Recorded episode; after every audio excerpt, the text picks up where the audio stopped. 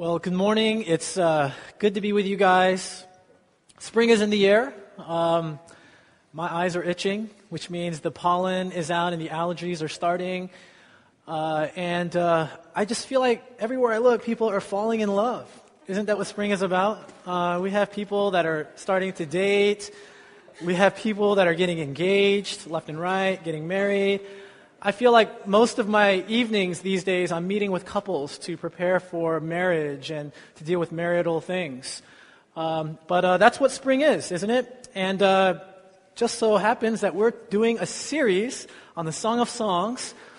And we took a break from this last Sunday to pause and reflect and to pray for our city um, in the aftermath of what happened uh, just two weeks ago at the Boston Marathon. But today we're picking back up on this series.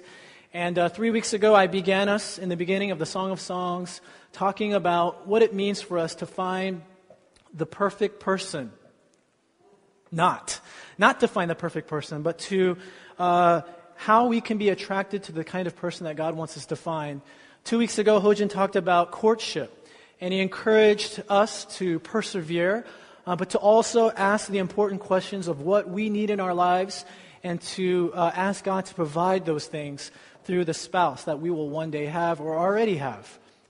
And today, uh, we come to the middle part of this series where we're going to be looking at chapter 3, verse 6, all the way to chapter 5, verse 1.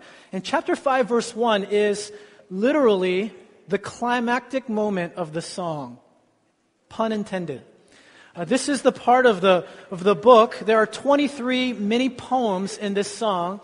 And in these poems here that we're going to be looking at, you see the progression from anticipation, and this is the wedding, the anticipation, the invitation, and the consummation.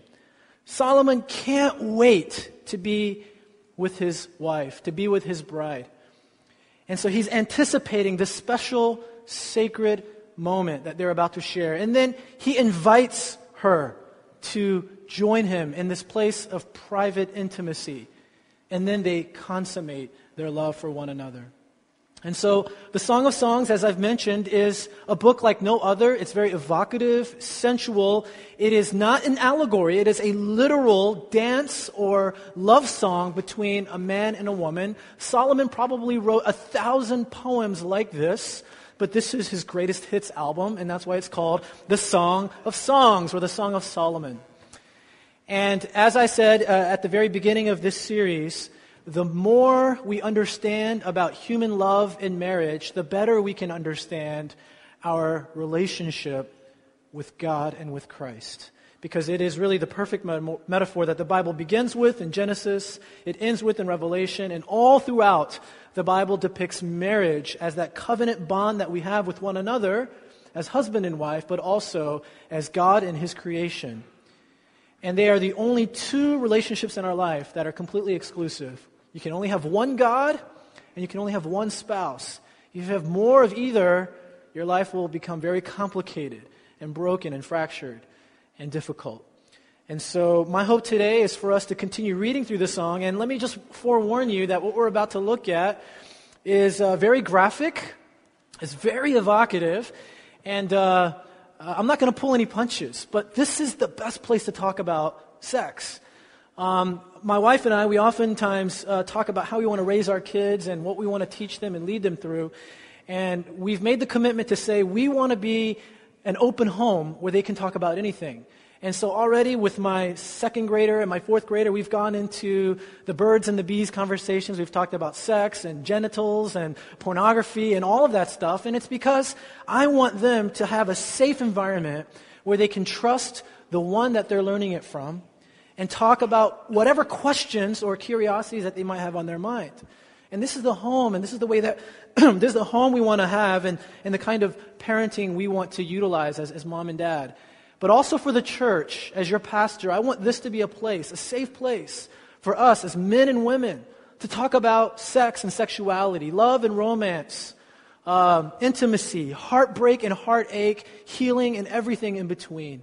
And so, therefore, we must look at the Song of Songs together. And this is from the Bible. We're not making this up. We're not picking different passages to try to thematically approach this issue, but we're going to look at it as it was penned by Solomon 3,000 years ago.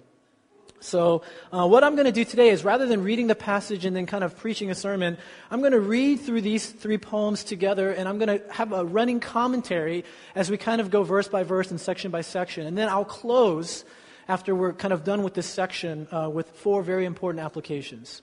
So, if you'll turn with me to the Song of Songs, we're going to be reading uh, or beginning in chapter 3, verse 6. And I think I'm having some trouble with my remote. So let's begin together. And if you don't have a Bible, you can follow me here up on the screen.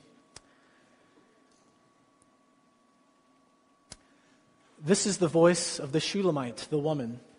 And she says, Who is this coming up from the desert like a column of smoke, perfumed with myrrh and incense, made from all the spices of the merchant?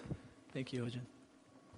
This is the question that the Shulamite woman is asking, and uh, she sees from a distance her lover coming to the wedding. It's kind of like at a wedding ceremony when all the guests have watched the mother and the father and the, uh, the, the, bridesmaids and the groomsmen and the ring boy and the flower girl and the, and the, and the, and the and the guys all just come up and then after everybody's entered in there's that special moment where the back door flings open and everybody turns their attention to the beautiful glorious bride.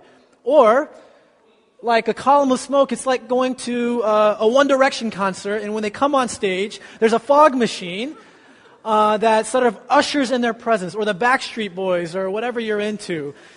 I'm kind of dating myself here but uh, you know, it's like going to a concert and there's like fog and smoke and it's creating this atmosphere of anticipation and mystery and intrigue. And from this column of smoke is coming this thing, this man. And the answer is in verse 7 look, it's Solomon's carriage, escorted by 60 warriors, the noblest of Israel all of them wearing the sword, all experienced in battle, each with his sword at his side, prepared for the terrors of the night. So Solomon is now being brought in on a carriage, or it could be better understood as a couch with four poles, with men holding them like royalty.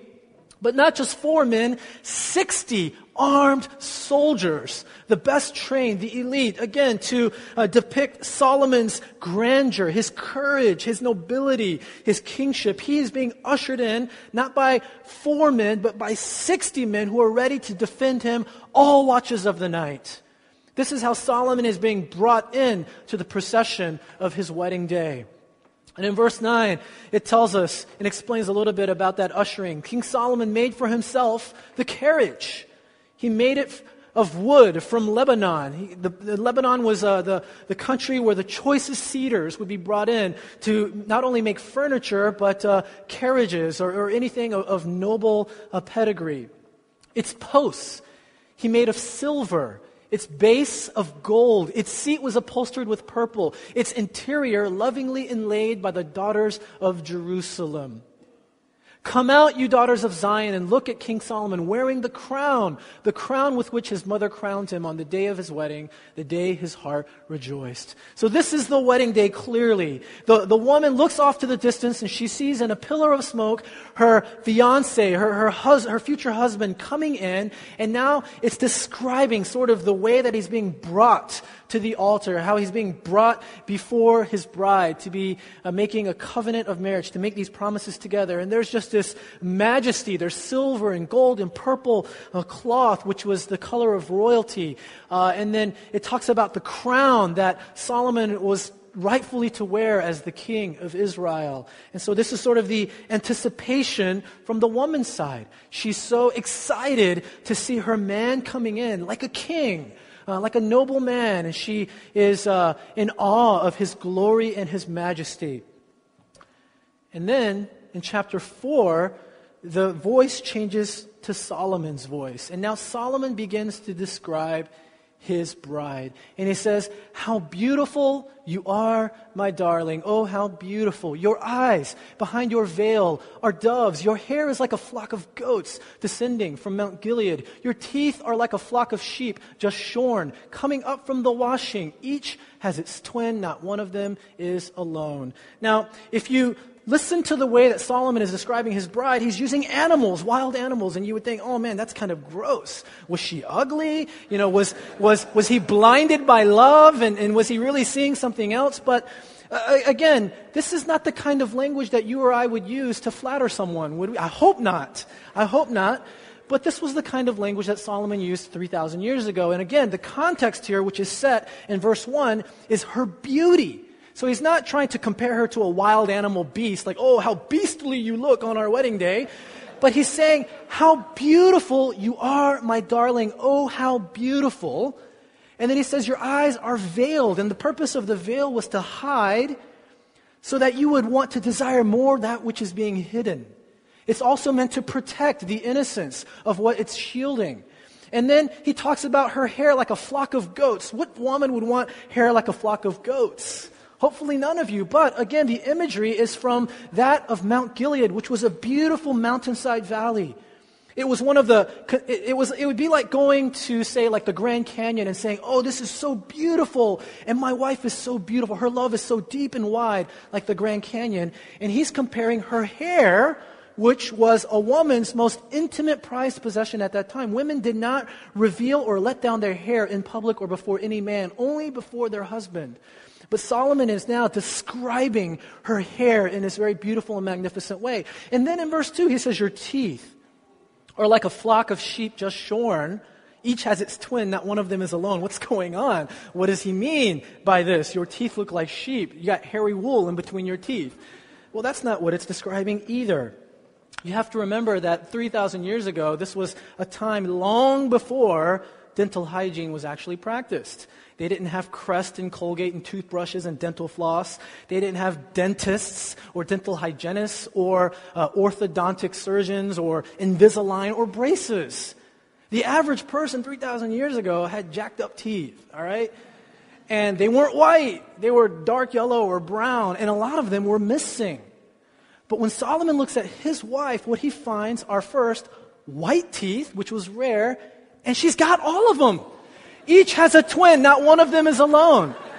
Not only do you have a left incisor, but you have a right incisor, a left bicuspid and a right bicuspid, a left molar and a right. You have all your teeth. Most of the girls on the street, they're missing. They've got like gaps and holes and, you know, hammer time all going up in their mouth. But he sees in her smile the perfection of beauty. She has a beautiful, wonderful smile. And what you're going to notice as we continue to read this part of the anticipation poem is that he's literally describing her from head to toe. So he begins with her eyes. He talks about her hair. Now he's talking about his teeth. Where do you think he'll go next? Well, in verse 3, he says, Your lips are like scarlet ribbon. Your mouth is lovely. Right? Her lips are this, this deep, sumptuous red. He can't wait to kiss them right? And then he says, Your temples behind your veil are like the halves of a pomegranate, right? Now, again, remember, this is supposed to be imaginative, and I don't think Solomon put a footnote there saying, This is what I meant by pomegranate. But for him, as he was looking at his bride on his wedding day, he saw something sweet, something beautiful that he wanted to kiss and put his lips on. And so not only did he want to kiss her in the mouth, but all over her face, including her temples. Talk about being head over heels. He continues to work down her body now and becomes, uh, now that he's described everything up here, he's coming to the neck. He says in verse 4, Your neck is like the Tower of David, built with elegance. Right? Some commentators say, oh, okay, well, there goes the first uh, problem. Uh, you know, she's got a long neck, right? You know, she's got a long neck and he's pointing it out, but he's in love, so he doesn't really see it. But it's not being literal here. And in fact, if it was a long neck, in that time, long necks were considered to be beautiful. The Egyptians, if you look at all of their art and their hieroglyphics, they always depict the queens and the beautiful women with long necks with many bands around their necks. So it was actually considered at that time to be something of, of beauty. But here, again, Solomon is just saying, enthroned on this neck of yours is this beautiful face. And then he says, On it hang a thousand shields, all of them shields of warriors. In other words, she is wearing beautiful jewelry that adorns her neck. Just like a bride on her wedding day wears sparkling earrings and a beautiful uh, um, crown, no, tiara. Thank you. Thank you. And uh, everybody's so paying attention today. That's, that's great. Uh, and, and, rings and bracelets and, and all of that. Well, he's just saying, hey, look at you. You are completely beautiful, everything that you are and everything that you're wearing. So he's working his way down her body, head to toe. So where will we go next? Let's see. Verse 5. Your two breasts are like two fawns, like twin fawns of a gazelle that browse among the lilies. So now he's describing her breasts right? And again, uh, for him, uh, this is uh, something that only he uh, gets to see and look at and enjoy as he's imagining, as he's anticipating. Uh, he's literally unclothing her with his imagination, but it's appropriate and right because this is their wedding day. This is what you do on your wedding day. You get to make a covenant, a promise with your spouse and then you get to take off their clothes and consummate your love and have sex. And that's what he's describing here. And uh, he uh, stops. It's kind of like a strip tease. He stops at the breast. He doesn't go any lower, but he will later. But it's kind of like this tantalizing tease. He's imagining the beauty of his wife, and he's uh, counting all of the ways in which she's beautiful, like Elizabeth Browning's famous poem that says, Oh, how I love thee, let me count the ways. He's saying, These are all the things I love about you from head to toe. If someone were to say, I love you, and you ask them why, and they're like, I don't know, I just love you, they don't really love you. Tell me, what do you love about me? I don't know, you're great. That's not good enough. Give me a, a 101 reasons why you love me. And that's what Solomon is telling his bride. These are all of the things I appreciate about you. And remember, these are just his greatest songs. I'm sure there are many other that describe his beautiful bride on that day, but this is what we have here collected in the Song of Songs. And he's describing her physical outward beauty. And then in verse 6, he says, Until the day breaks and the shadows flee, I will go to the mountain of myrrh and to the hill of incense. He's basically saying now, I can't wait to be with you and consummate our marriage, to become one. I will go to the mountain of myrrh and the hill of incense is a metaphor for being one with her, climbing the mountain or the hill of her body. And then in verse 7, it says, All beautiful you are, my darling, there is no flaw in you. So he begins this section in verse 1 by saying, How beautiful you are, my darling. Oh, how beautiful. And then he closes this particular poem with, All beautiful you are, my darling. There is no flaw in you. And I love that line. Hopefully, all of you will hear that someday from your spouse. How beautiful you are, my darling. How beautiful. There is no flaw in you. But let's be honest for a second. If someone were to say, You're perfect, there's nothing wrong with you, would you really believe them? Because I, I know if we all are honest and we look in the mirrors, we aren't very perfect looking, are we? We've got, uh, you know, things about us that we're not so happy about or pleased. Oh, my nose is a little crooked, or you know, my eyes are a little too far apart, or I've got a scar from a pimple I had in you know seventh grade right here, or whatever. I've got you know, I've got a hump on my back, or I don't know. You're looking and you realize you're not really perfect. But what Solomon is doing is he's establishing a standard of beauty in his bride. He's saying, literally, love is blind. In you is all that I want and all that I need. I do not desire or want anyone or anything else. And a couple of weeks ago, I talked about how we shouldn't be attracted physically to people first. Because what happens is, when the physical fades, there's nothing left to keep you attracted and held together. Rather, we should be looking for character, which is a lifelong quality that goes deeper than the skin. But the problem that people will say is, well, Eugene, you talk about character, but what if we're not attracted to each other? Well, let me be honest with you. Attraction is chemical, it comes and it goes, it changes with time. Therefore, if the relationship is simply based on the physical, then there is nothing that will endure it through the hard times. But to Solomon, we don't really know what she looks like. He's describing her in this beautiful way, but who knows? I mean, he could just, that's his standard of beauty. Your standard of beauty, my standard of beauty could be very relative and very different. And so, what I'm trying to say is when we're looking for character and we're looking for reputation and value, what I believe to be the case is that attraction, physical attraction, can follow character. But character rarely follows attraction. You can fall in love with somebody who's noble and truthful and righteous and moral. and you can respect them.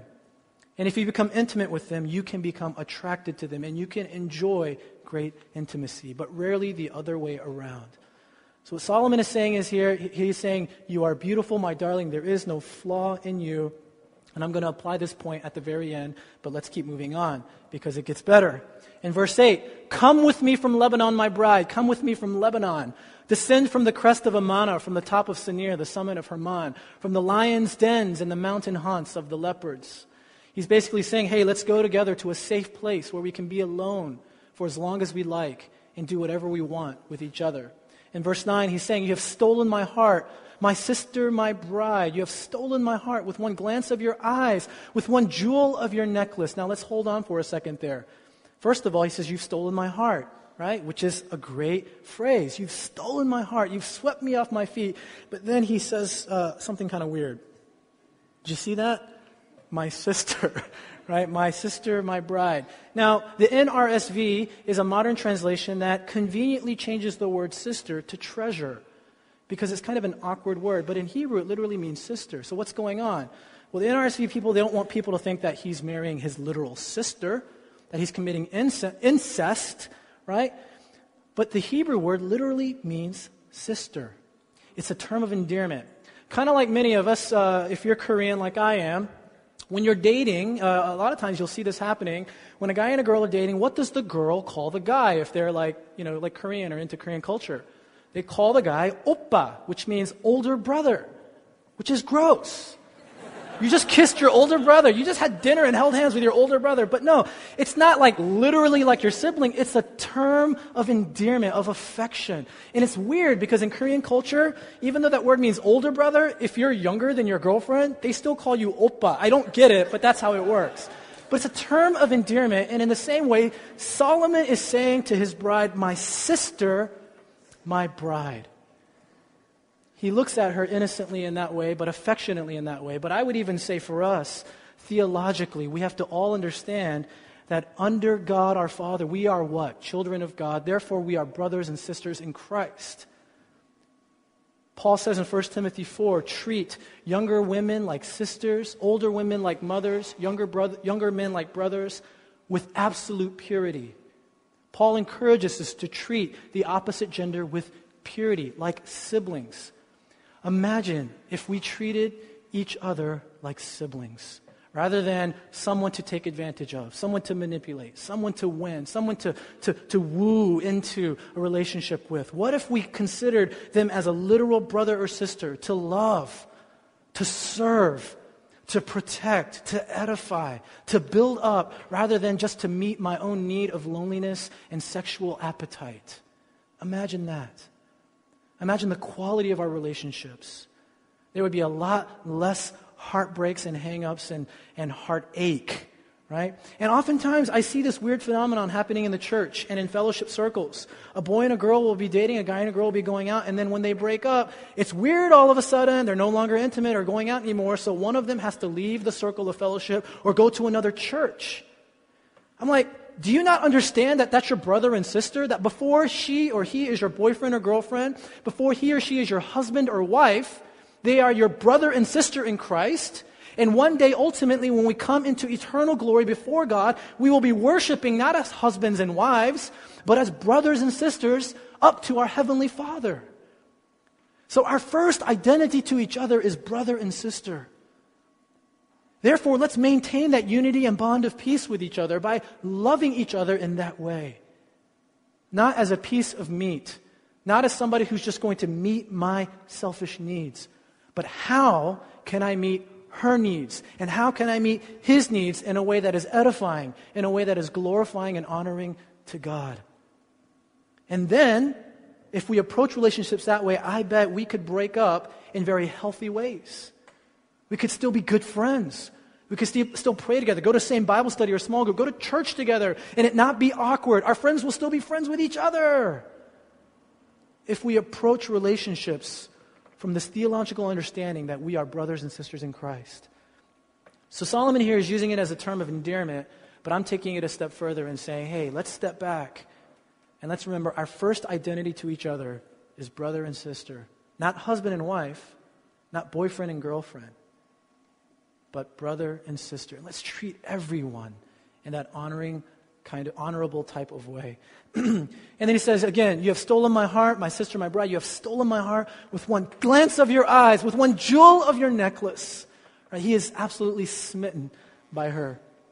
And then he says, How delightful is your love, my sister, my bride.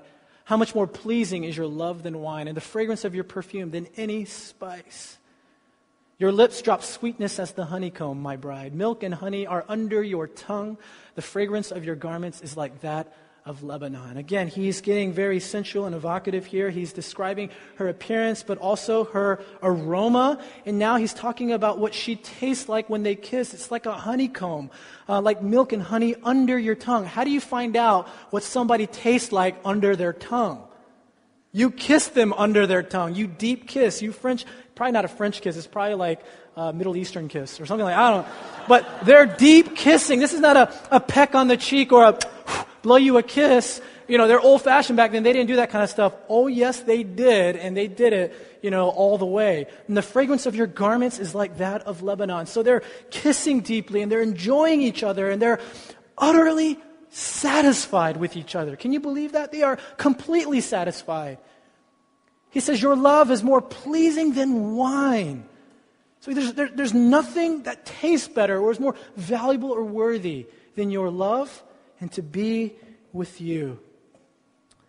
And then in verse 12, he continues the description of her body. He says, You are a garden locked up, my sister, my bride.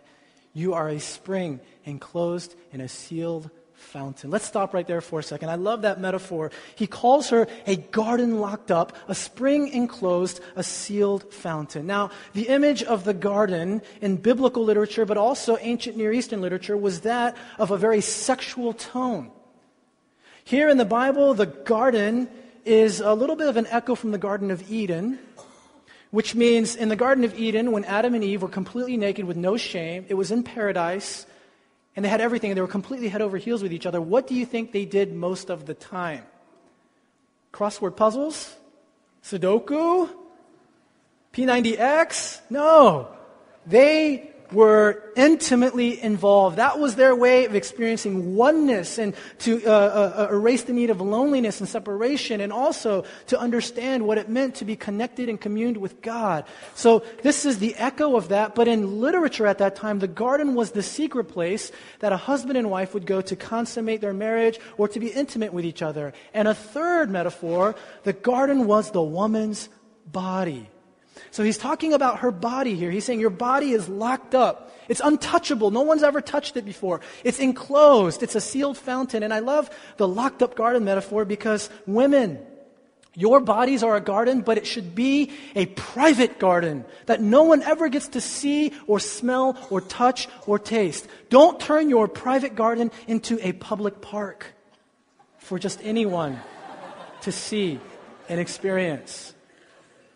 If your body is like the Boston Common where people just go out to picnic and throw a frisbee and hit a softball, then you are unable to give the one of I, I, think the best gift to your husband on your wedding day, which is your purity, your chastity, your virginity. It should be locked up, hidden, and stored away. Because if you give yourself, whether you're a man or a woman, to another man or woman who is not your spouse, all you are doing is regifting your virginity to your spouse. Think about it that way. How would you like it, women, if a man put a ring on your finger and says, Oh, by the way, this is the third time I've done this? Here's a ring. Would you be my wife? Hell no, I don't want to be your wife. I don't want a regifted, you know, version of you, and vice versa. What Solomon is saying is, you are a garden that's locked up. No one's ever touched you before in the way that I'm about to touch you. No one's ever tasted you and experienced you and smelled you in the way that I'm about to enjoy you. So he's prizing her virginity and her purity. Brothers and sisters, we need to uphold purity at all costs. And if you're already sexually active, and I'm not naive to think that we aren't, if you've already crossed the lines, and what is the line? What is the line? The line is simply acting on your arousal. Let's just leave it at that. But if you've crossed the line, bring it to the cross. Ask God for forgiveness and discipline yourself to say, no more. I'm going to save myself It's okay. God will renew your, your purity and your cleanness if you truly repent and you come to Him. And you can't give that gift away, even if you've already lost it. God can heal you of your past. God can heal you of your sin and your transgression. God can give you that joy and that peace that you can therefore offer to your spouse on your wedding day. But I encourage you to do that. And for those of you who want to be having sex and your boyfriend or girlfriend won't let you, or you just haven't met the person who's going to give you the permission, and you're frustrated because everybody around you is having it, let me encourage you that that's a wonderful thing you have there. It's a beautiful, precious gift that you've been able, by God's grace, to hold on to, or maybe by misfortune you've been able to hold on to, but it's still a gift, and I would say you be encouraged, be blessed, friends, if you have that gift. Store it away, lock it up like a private garden. Save it for your wedding night. It's well worth it. And then he starts describing her again. He says, Your plants are an orchid of pomegranates. What plants? He's talking about her body. Your plants are an orchid of pomegranates with choice fruits, with henna and nard, nard and saffron, calamus and cinnamon, with every kind of incense tree, with myrrh and aloes and all the finest spices. As he explores her body, he's finding so much depth, so much beauty, so much treasure to be found. And this is why sex is so powerful. It's not just a physical act like shaking a hand, it's not just a sense of touch, but it's also the sense of taste and smell and visual and audible. It's the complete body. But it's not just that either. It's not just physical. It's emotional and it's spiritual. And that's why when that desire for sex and that appetite is unleashed, it is so strong and powerful and hard to harness. Harness. Harness. Harness. Harness. It's hard to hold it in. And that's why when we are desiring to be one with someone and have sex, that desire is so strong, stronger than any other appetite or desire that we might possess because it is so multifaceted. And he's talking about the depth of it here as he explores her body, as he experiences intimacy and oneness with her. But he goes further still. He says in verse 15, You are a garden fountain, a well of flowing water streaming down from Lebanon. The garden represents the woman's body, but even more specifically, it represents the woman's vagina. And he's looking at her and he's, he's, uh, he's head over heels and he's describing her body, and she is ready for him. She is a well of flowing water streaming down from Lebanon. And then look at what he says in verse 16 Awake, north wind, and come, south wind. Blow on my garden that its fragrance may spread abroad. Let my lover come into his garden and taste its choice fruits. I don't know about you, but this puts Fifty Shades of Grey to rest. This is a lot more explicit, explicit and erotic, right? He's literally saying, Look at your body. I'm about to come into you and enter you. And she says, Come into this garden and taste its choice fruits. Just let your imagination run with that for a second. This is explicit. This, no wonder why the church for thousands of years said, oh, this is an allegory. We don't know what to do with this. Children, don't read this. We're not going to do this at VBS. This is just describing God and his people, Solomon and God. It's convenient way to just say, I don't, oh, you know, like, I don't know. But we found that that doesn't hold up. This is actually a literal love song between Solomon and his lover. And now he is about to experience the consummation. You are a garden, you are a flowing stream. Blow on my garden, taste its choice fruits, and then this is the climactic point of the entire song because it's in the very middle. There are 111 lines that precede this verse and 111 lines that succeed this verse. This is literally the hinge and the pinnacle. The entire Song of Songs is a chiasm. It starts with A, A prime, B, P prime, C, C prime, all the way, and it meets in the middle right here at chapter 5, verse 1. And Solomon says, I have come into my garden, my sister, my bride. I have gathered my myrrh with my spice. I have eaten eaten my honeycomb and my honey. I have drunk my wine and my milk. And now here is a chorus. Eat, O friends, and drink. Drink your fill, O lovers. This isn't, he's not inviting other people to come in and experience what he's just had. But remember, this is a song. And so this is a refrain. And all of the people are saying, hey, enjoy that thing you got there. All right? Hey, enjoy it. It's all yours. Experience the depth of that pleasure. It's like uh, the, the morning after I got married and I saw my parents, I was like, oh, you know, and they looked at me and they're like, how was it? You know, did you have a good time? And the friends are saying, hey, you know, eat, drink, you know, drink your fill, oh lovers, you know. No need to be awkward. This is very human and this is very natural. And you should experience the depth of this oneness and this love with each other. And that's it. And if this was Hollywood or a romance novel, they would live happily ever after. Right? They meet, they get married, they hook up, happily ever after. But, real quickly, we know that the story isn't happily ever after. We know that Solomon goes on to marry 700 more times. And in addition to 700 wives, he has 300 concubines in his harem. He's not a one woman man, he's a 1,000 woman man. And we know that that was the downfall of his kingship and his devotion to God. And later in the summer, we're going to look at the book of Ecclesiastes, which was also written by Solomon. And there's, there's a lot of deep wisdom in Ecclesiastes about love about vanity, about what matters and what doesn't. And I believe he wrote this at the beginning when he was younger as a king, or this particular poem. And Ecclesiastes was written at the end of his life after he'd experienced and tasted everything there is to experience. And in Ecclesiastes, he looks back and he talks about his youth. So if you're going to be here for the summer, we're going to continue to go and, and delve into this subject. But I want to stop there because this is Act 3. This is the end of Act 3. This is the consummation of their relationship. And I'd like to just drive home four quick points uh, to close us out. The first point is this guard your heart and mind. Solomon had 700 wives and 300 concubines, and that was his downfall. And you're probably thinking, all right, Eugene, even if I wanted to, I wouldn't be able to reach those numbers. Those are like Wilt Chamberlain type numbers. Those are like movie star type numbers. I'll never even come close to that. Wilt Chamberlain was a basketball player who said, I slept with thousands of women in my lifetime. Solomon literally did that. He had he married 700 women and they were all his and he had concubines on top of that. He had everything. He had the means. He had a mansion, he had a palace, he had the money, he had the he had the, the reputation. He could do whatever he wanted and he did. And yet, even though you or I might not be able to experience these kinds of things that Solomon did, we still must guard our hearts and minds because even though we might not shack up with over a thousand people, we can do it virtually, can't we? We can do it in our minds, with our eyes. There is this industry called pornography that generates $60 billion a year in revenue. It's good business.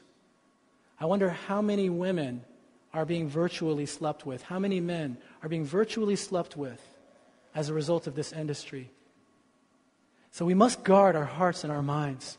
Because what happens when we start viewing pornographic material and it leads to addictions is remember the standard of beauty that I told you about? How he looked at his wife and she was flawless? Well, once we start looking at bikini models and underwear models and start watching explicit material online or in the movies or reading graphic novels, we have a recalibrated standard of beauty that will never be matched by our spouses. It's an unfair advantage. You will not be able to look at your spouse and be fully attracted to him or her if you have doused your imagination and your heart and mind with explicit material which is not even real. It's airbrush and Photoshop. And those models are, uh, are, are uh, they have eating disorders and they have all kinds of issues. And it completely distorts our standard of beauty. And it can ruin any marriage. Husbands and wives are not immune to pornography.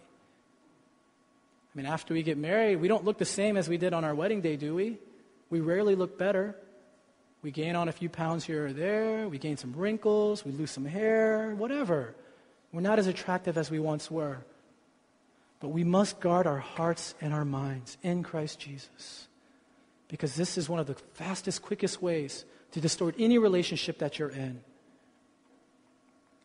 and it will skew your understanding of what it means to be physically intimate with your one and only spouse, who you're to have total, complete oneness with. So guard your heart and mind. Solomon literally went out and slept with thousands of women, but we can easily do that virtually, so be careful. And if you struggle with this, confess it. Tell a brother, tell a sister, receive prayer, receive healing, go to counseling, go to therapy. There are organizations and support groups all over the place that can help us out. You don't have to battle this alone. And I know so many of you battle with it. I've talked to so many of you about it. I've struggled with this myself. We need to bring this before the cross and ask for healing and rescue from the Holy Spirit. So guard your heart and your mind. My second point is this have great conversations. Okay, Eugene, what does that mean? What does that have to do with sex? Well, this is, the, this is the point I'm trying to make. A few weeks ago, I talked about how we enter into relationships only interested in the visual, the physical, and not the character. Which means those relationships are built on sex, and maybe even great sex. Maybe it feels good, and it's great. It's better than you've ever had it, or it's the first, or I don't know. I mean, I don't know what your, your history and your relationships are like, but it's built on the physical. But let me tell you, it's more important to have great conversations. Because as I said three weeks ago, you want to be attracted to character. And the only way you'll discover what character is is by having a conversation with somebody. By taking off their clothes, you won't know anything about their character. You'll only know about their body and their physical attractiveness. But when you talk to them, you have to share what's in your heart and what's in your mind and what you've experienced. What makes you happy and what makes you sad. What you live for and what you die for. When you talk, one person has to actually listen. And when one person listens, they actually have to care. You, so you see what's happening there? Through conversation, you're deepening a relationship without even touching one another. Whereas if you touch one another, you've skipped the character piece and you might not ever find it. My wife and I dated, uh, well, we dated for six months and then we were engaged for four. And that entire time we were long distance. So we did a lot of talking on the phone. We were eight hours apart in a car.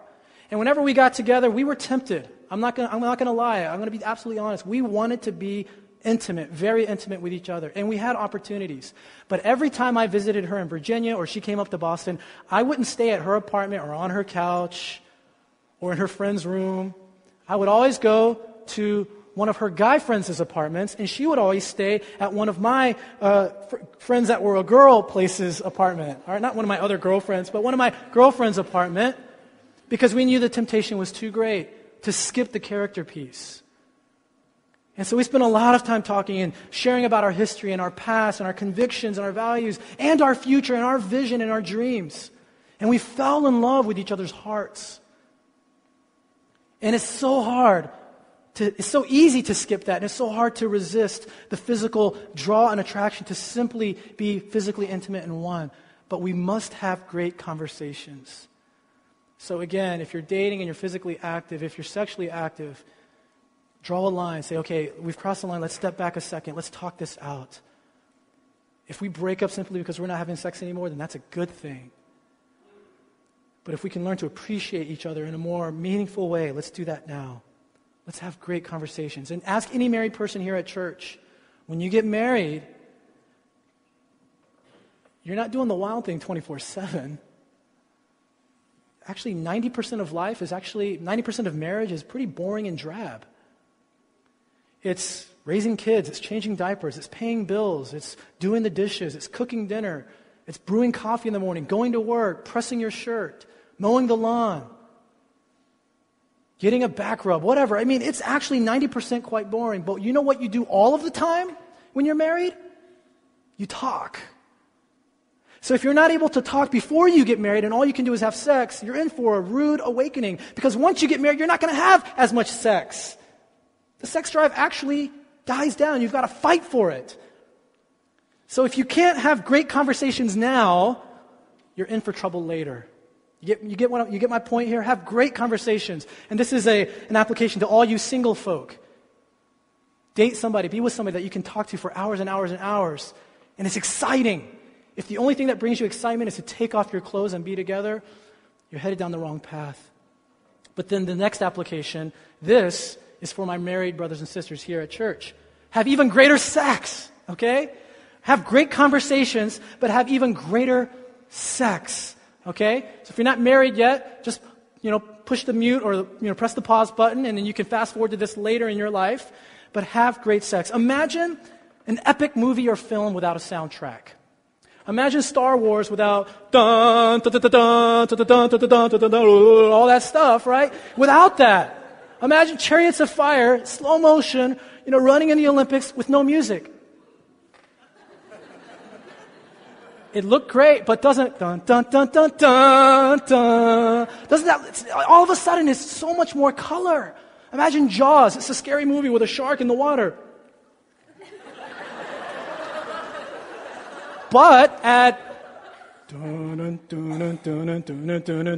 I was going to play these soundtracks, but it becomes 10 times more scary. You can have a movie without a soundtrack. You can have actors. You can have a screen. Uh, you can have a, a script. You can have a producer and a director. You can have all of these things without music. But it's only half the movie.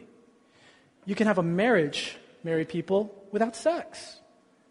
You can live together. You can sleep together. You can have wonderful dinners together. You can have children together and raise them and not have sex. But a marriage without sex lacks the high def, the excitement, the passion, the HD, the color. And I firmly believe as couples, when we're married and we're not having sex, great sex, our marriages are unhealthy. There's something wrong. And so let me recommend three quick things.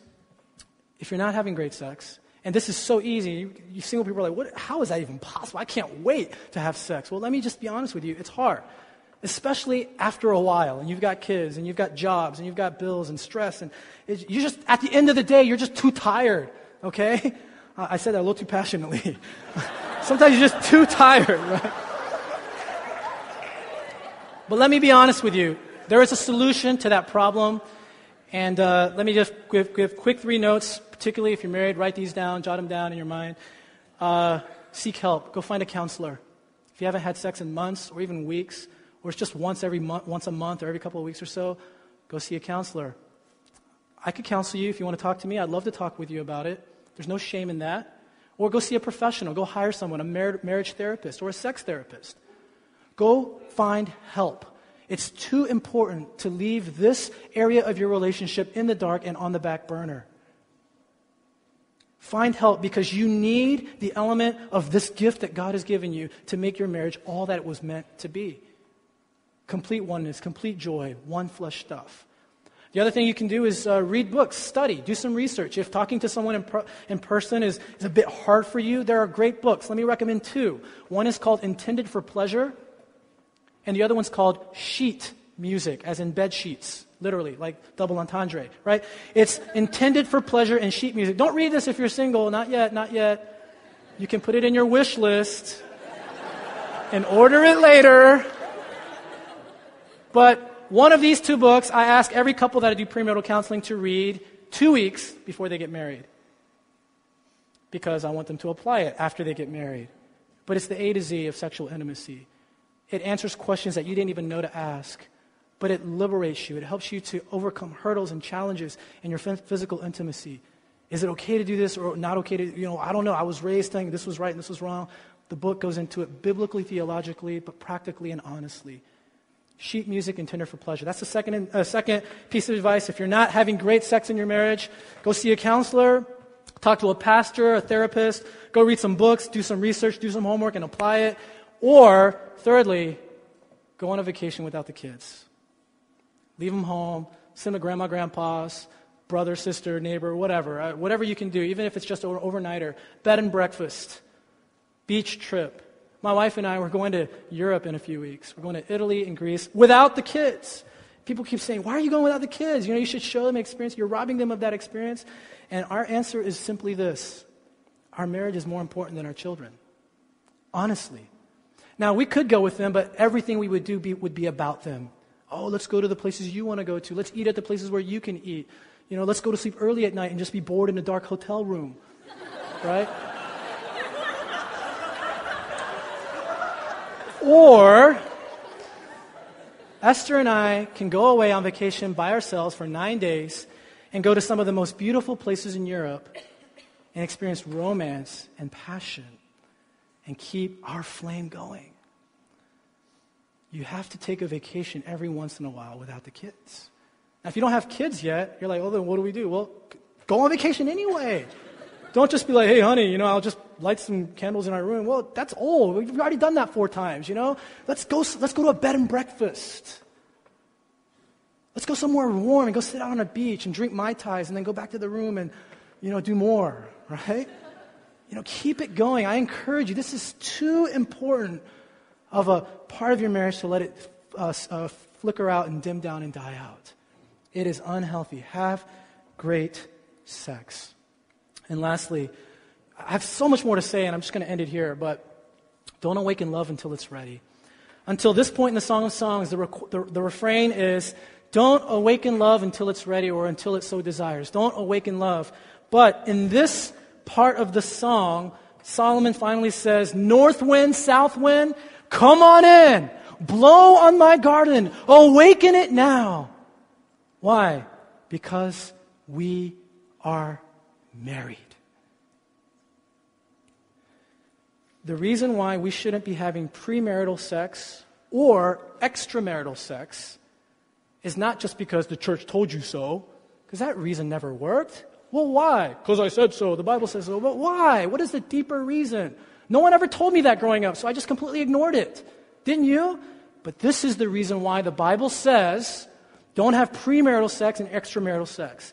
It's because you and I, all of us here, are created in the image of God. And therefore, we are called to bear the image and the glory of God, which means we should embody the love of God, the faithfulness of God, the peace of God, the joy of God, the righteousness of God, and everything that God is as much as possible. We are to embody that.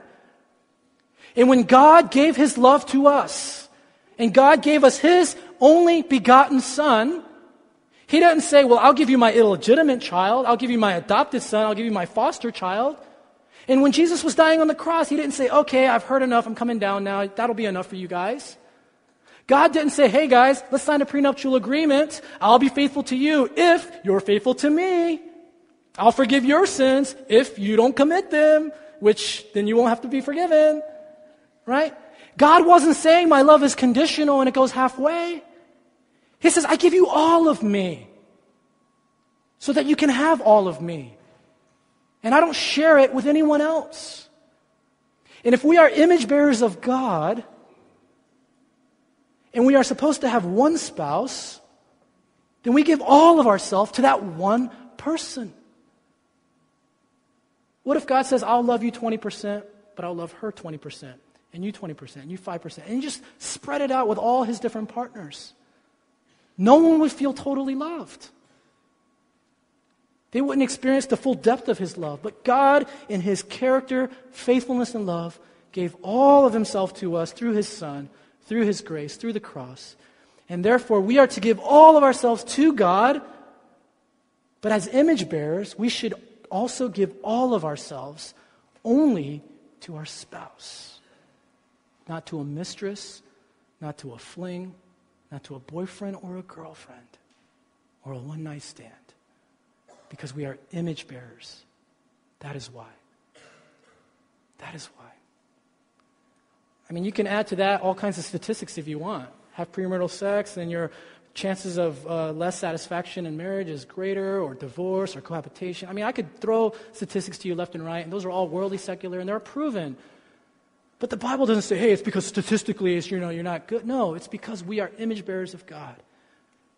Therefore, we are to be holy in our relationship with Him and holy in our relationship with our spouse. So, my desire for our church is that if you're married, you would continue to experience the joy of sex that God has given you as a gift. And if you're single, that you would either stop having sex if you are, or be happy that you haven't had it yet rather than disgruntled. Because I know the feeling. You're like, you know, thinking, okay, when I was 12 years old, something in my body changed and I started having a sex drive, an appetite for sex. But that was a long time ago, and the Bible says I can't do anything about it. God, that's cruel. You turned it on way too early. Why didn't you turn it on when I'm 30 or 35, when I'm married, and then I can go to town? But now, I'm like, I want it, but I can't have it. This is mean. It's unfair. But there was a time when that's when people got married. People started families as they came into their adulthood. Now we got to go to middle school, we got to go to high school, we got to go to college, got to go to grad school, got to get a job, got to pay off debts, got to find a place to live, got to be responsible, and then by that time you're in your 20s or 30s. And the, soul, the culture that we've lived in has changed. But nevertheless, sex is still God's gift to us. Therefore, we must lock it up in our garden in a safe place and open it unclothe it, unwrap it when the time is right, when the love is ready to be awakened on your wedding day. So that is my hope for us. The last thing I'll say is this. I know there are a lot of questions, and I've already gone way over past time.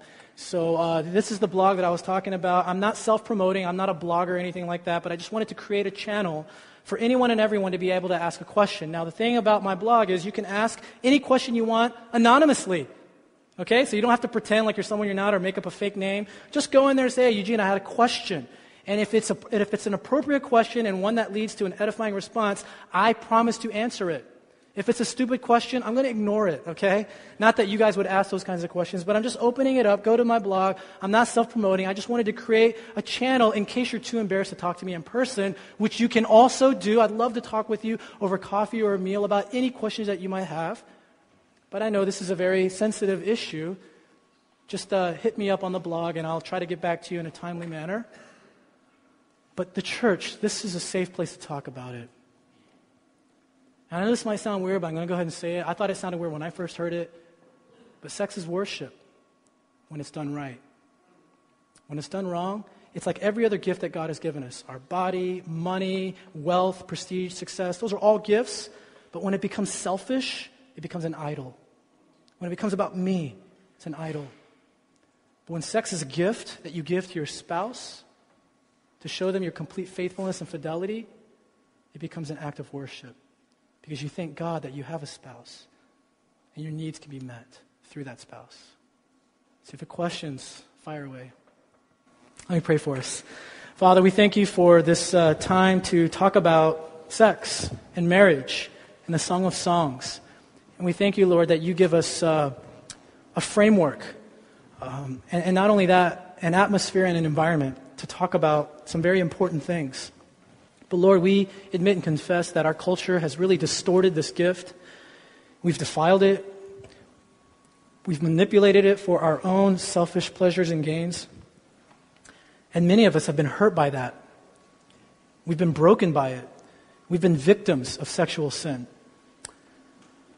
And so, Lord God, we ask that you would help us as a community of faith, a community of love, and a community of hope to bring healing and restoration, wholeness, joy, beauty, to restore the gift to its rightful place. And Lord, we can't do that on our own. We need your Holy Spirit to begin that healing work in our own souls, in our minds, in our past, in our experiences, in our misplaced expectations, our misinformed information. Help us, Lord, to lay all these things down at the cross.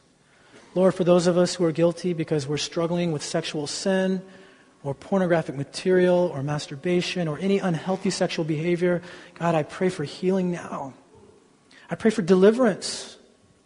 I pray that the guilt will be wiped away as we come to the cross and ask for your help and your guidance and your rescue.